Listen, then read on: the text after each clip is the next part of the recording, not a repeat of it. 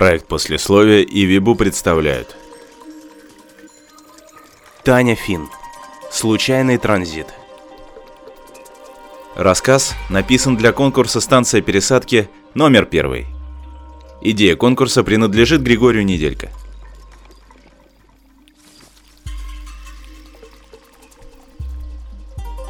Доктор, он умрет? Грузчик переступил с ноги на ногу, с надеждой глядя на станционного врача. Доктор Лобстер покачал головой.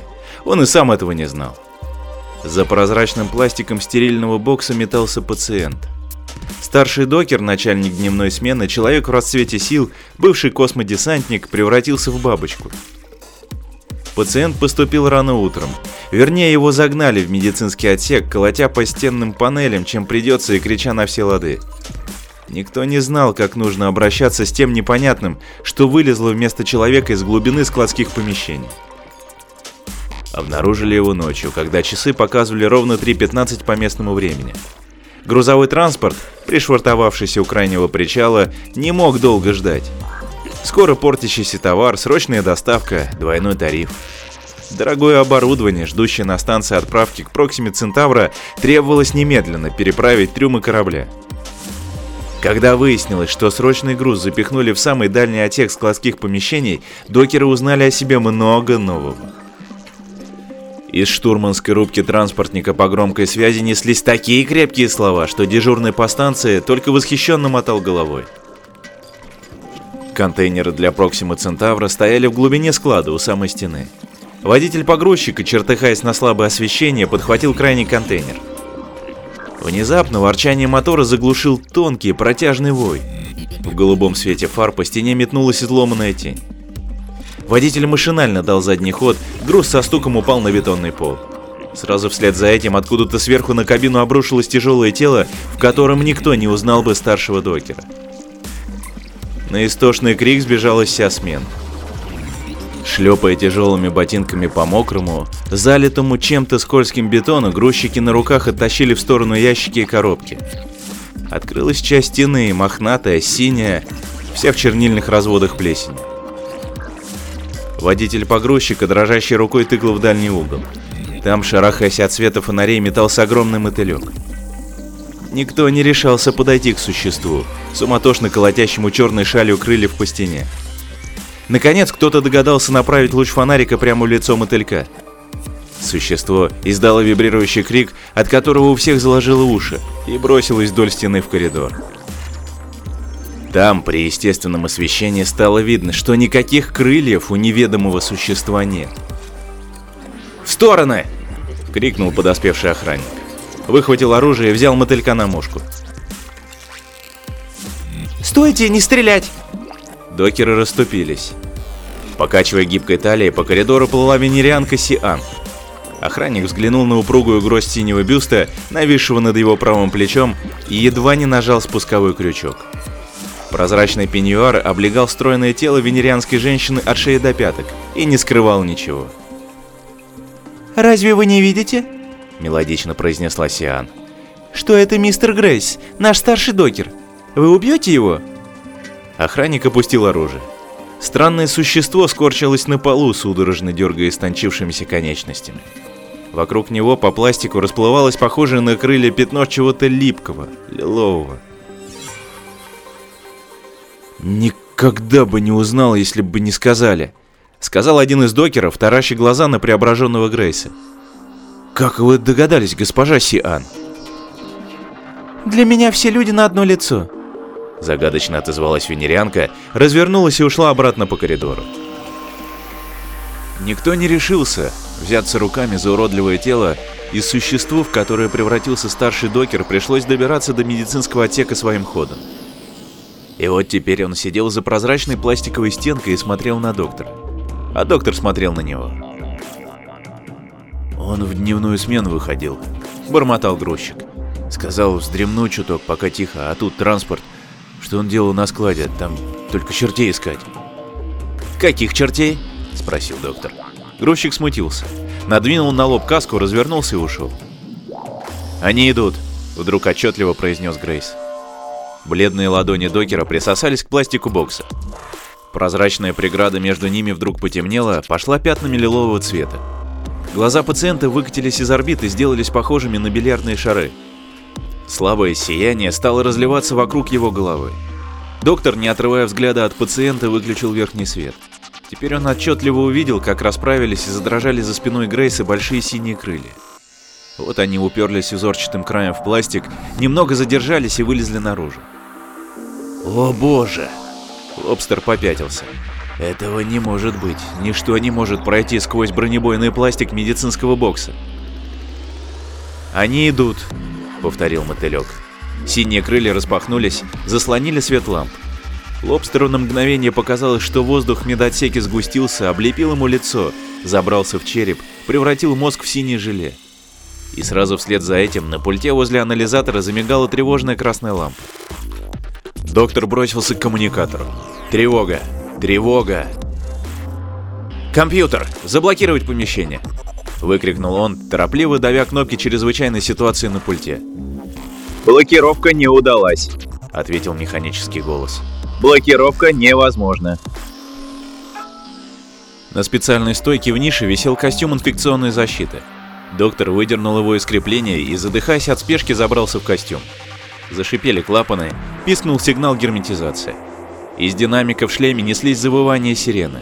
Это заработала станционная система оповещения.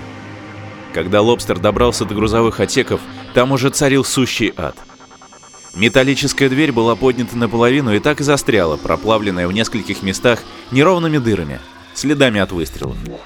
Из темного провала склада, где трещала и подмигивала единственная уцелевшая лампа, выползала лиловыми языками мохнатая плесень. На полу возле входа корчились, дергаясь конечностями, поглощенные еще шевелящимся ковром тела охранников. Их можно было узнать только по оружию в скрюченных руках. «Доктор!» Лобстера схватили за рукав скафандра. Он обернулся и увидел Сиан. Венерианка была затянута в тонкую ткань защитного костюма, облегавшая ее стройное тело как перчатка. Сквозь выпуклый пластик маски на врача смотрели огромные глаза Сиан. «Где все?» – отрывисто спросил Лобстер. «Где командор?» «Они отступили к жилым отсекам. Вы разве не слышали?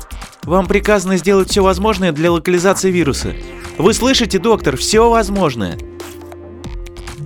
«Поздно», — сказал доктор, глядя, как тела охранников замирают в неестественных позах. Как они вновь начинают шевелиться, теперь уже неторопливо, будто нехотя. Как они встают, пошатываясь с пола, поднимают свое оружие и приставляют к виску. Нажимают на спусковой крючок, и в стену летят кровавые брызги пополам с мозговым веществом. «Поздно. Почему вы не ушли с остальными?» «Я слышала голоса, они звали меня. Звали из темноты. Вы тоже это слышали, доктор?» «Это галлюцинация. Неизвестный вирус вызвал отравление мозга», — сказал Лобстер. Ему хотелось потереть глаза, а еще заткнуть уши, в которых настойчиво звучало что-то непонятное, жалобное и страшное одновременно. «Я иду внутрь. Вы со мной, доктор?» Сиан решительно шагнула к оплавленной, изуродованной двери. «Стойте, это безумие!» Лобстер пошел за ней. Покачивая тонкой талией, венерианка змейки проскользнула в темноту склада. Луч фонарика в руке Сиан зашарил по стенам, густо покрытым лиловым ковром плесени. Доктор шагнул вперед. Чемоданчик с необходимым набором для экспресс-теста входит в обязательный комплект защитного костюма. Они погибнут не напрасно. Вот оно.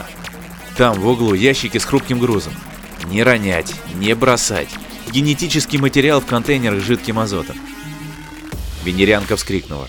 Лобстер увидел распахнутые крышки контейнеров, вскрытые емкости, в которых пузырилось нечто живое. Это нечто двигалось, выпускало крохотные круглые глазки на стебельках, шевелило сотнями ножек. Гусеницы, из которых родятся бабочки. «Это груз для Проксима Центавра», — хрипло сказал врач. «Я сам проверял документы, когда он прибыл. Замороженные зародыши живых существ. А в том крайнем контейнере штаммы вирусов для вакцины. Боже, мы обречены».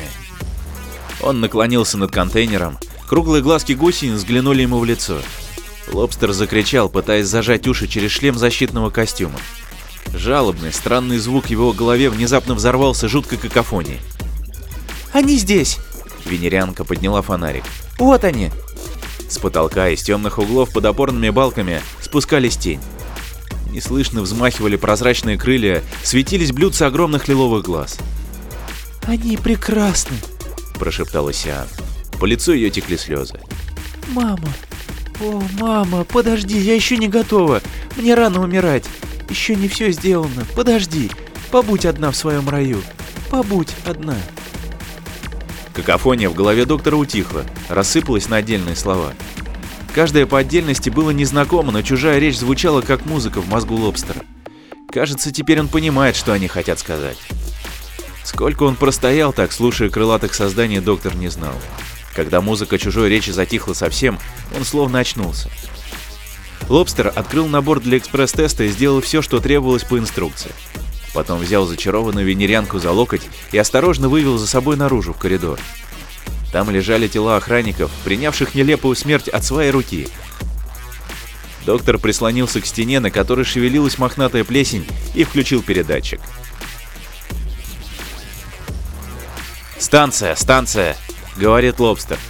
Причины вирусной вспышки выявлены, ситуация взята под контроль. Начинаю принимать меры для локализации инфекции. О результатах сообщу позже. Отбой. Он отжал кнопку и открыл забрало шлема. Все равно, против этого излучения не спасет никакая броня.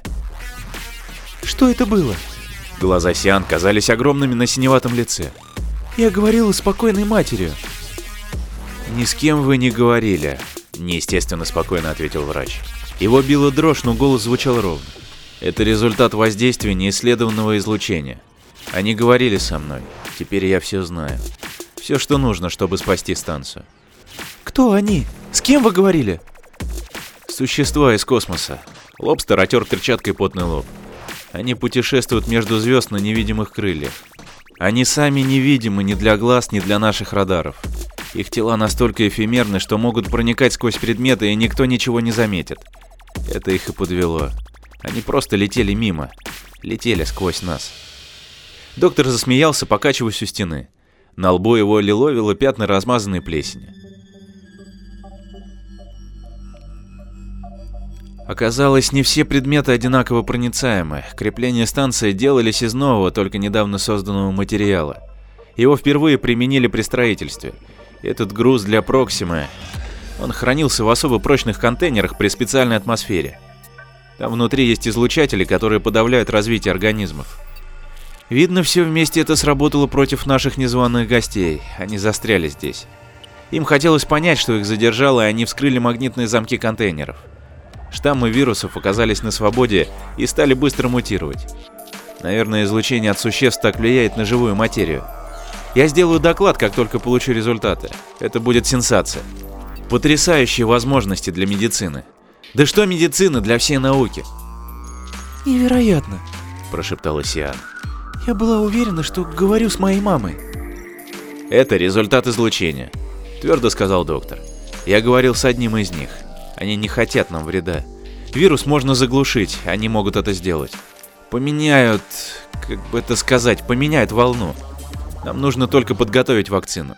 В моей лаборатории есть нужные материалы. А погибшие люди, они могут их воскресить? Венерянка взглянула на тела охранников. Наверное, они сами не захотели жить.